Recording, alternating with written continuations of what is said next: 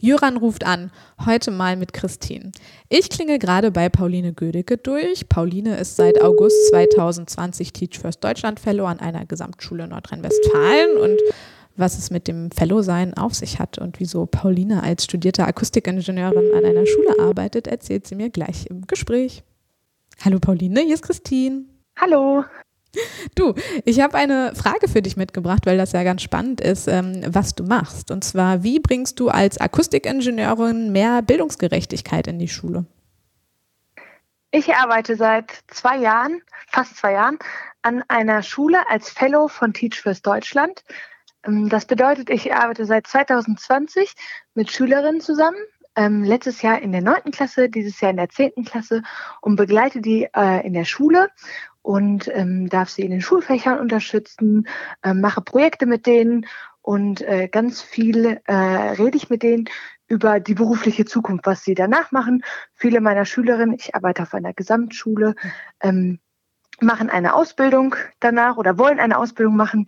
Und da die Entscheidung ja immer recht schwierig ist und auch manchmal schwierig ist, eine Ausbildung zu finden, helfe ich denen ganz viel dabei und genau unterstütze die dabei. Toll. Wie ist es denn dazu gekommen, dass du an die Schule gekommen bist? Ähm, ich habe geschaut, wie ich mich ähm, einsetzen kann für Schülerinnen und Schüler und wollte mal schauen, wie ich es ähm, schaffe, auch als Akustikingenieurin äh, mich sozial zu ähm, engagieren und habe mal geschaut, wie es möglich ist, äh, da eine eine Stelle zu finden, auch wenn ich nicht irgendwas mit Lehramt oder sozialer Arbeit oder so studiert habe. Und dann bin ich im Internet auf Teach First Deutschland gestoßen.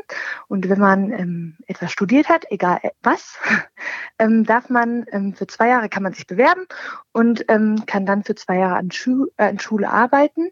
Und die genau Voraussetzungen sind eigentlich nur, dass man genau, motiviert ist und äh, was und seine eigenen, was man vielleicht davor gelernt hat in einem verschiedenen Studium, zum Beispiel bei mir Akustikingenieurin, ähm, da habe ich einfach auch ganz viele einzelne Sachen fürs Leben so gelernt mhm. und ähm, auch ich hatte berufliche Pläne, wusste da nicht, wie es weitergeht und das kann ich jetzt meinen Schülern weitergeben. Toll. Und wie ist das für dich jetzt so, in der Schule zu arbeiten? Ähm, mein Alltag ist total unterschiedlich. Ähm, mit den Schülerinnen und Schülern äh, Arbeiten ist halt jeden Tag äh, eine Herausforderung, aber eine sehr schöne Herausforderung.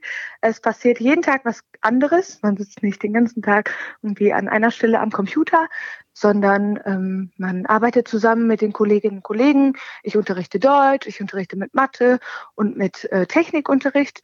Und da muss ich mich auf die Kolleginnen und Kollegen einlassen und versuche dann halt äh, Schüler zu unterstützen, die vielleicht mit einer Lehrerin oder einem Lehrer in der Klasse nicht so viel ähm, Genau. Da ist einfach vier Augen mehr und man kann mehr unterstützen, Einzelunterstützung machen. Und äh, das ist zum einen eine große Sache. Und äh, ganz viel Einzelberatung und Einzelcoaching mit den Schülern.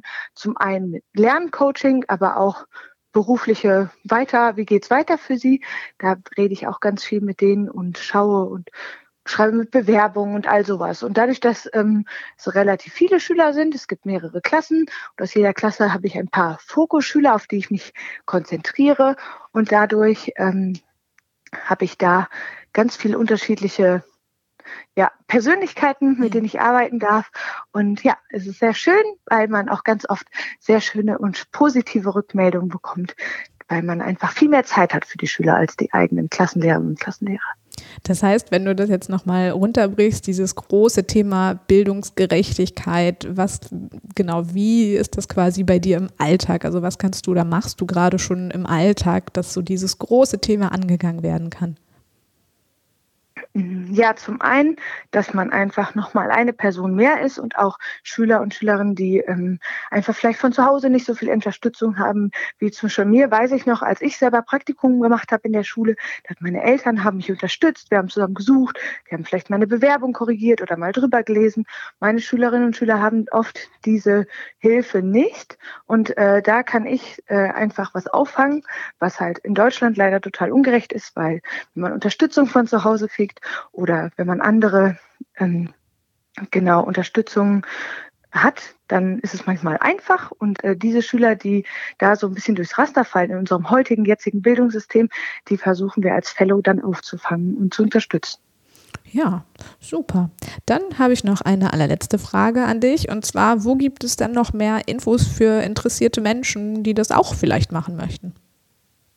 Also es gibt zum einen die Internetseite www.teachfirst.de. Da findet man eigentlich alles Mögliche, was man wissen braucht. Da steht, wie man sich bewirbt, was man macht als Fellow, ähm, wo man Fellow werden kann. Aber wir sind auch auf Instagram zu finden, auch unter Teach First Deutschland. Und da gibt es auch immer mal wieder, ich glaube, man findet mich auch, gibt es immer auch wieder Live-Projekte mitzuverfolgen, was wir als Fellows so in der Schule machen. Das war's schon. Vielen Dank, Pauline, für den Einblick in deinen Alltag. Tschüss. Gerne.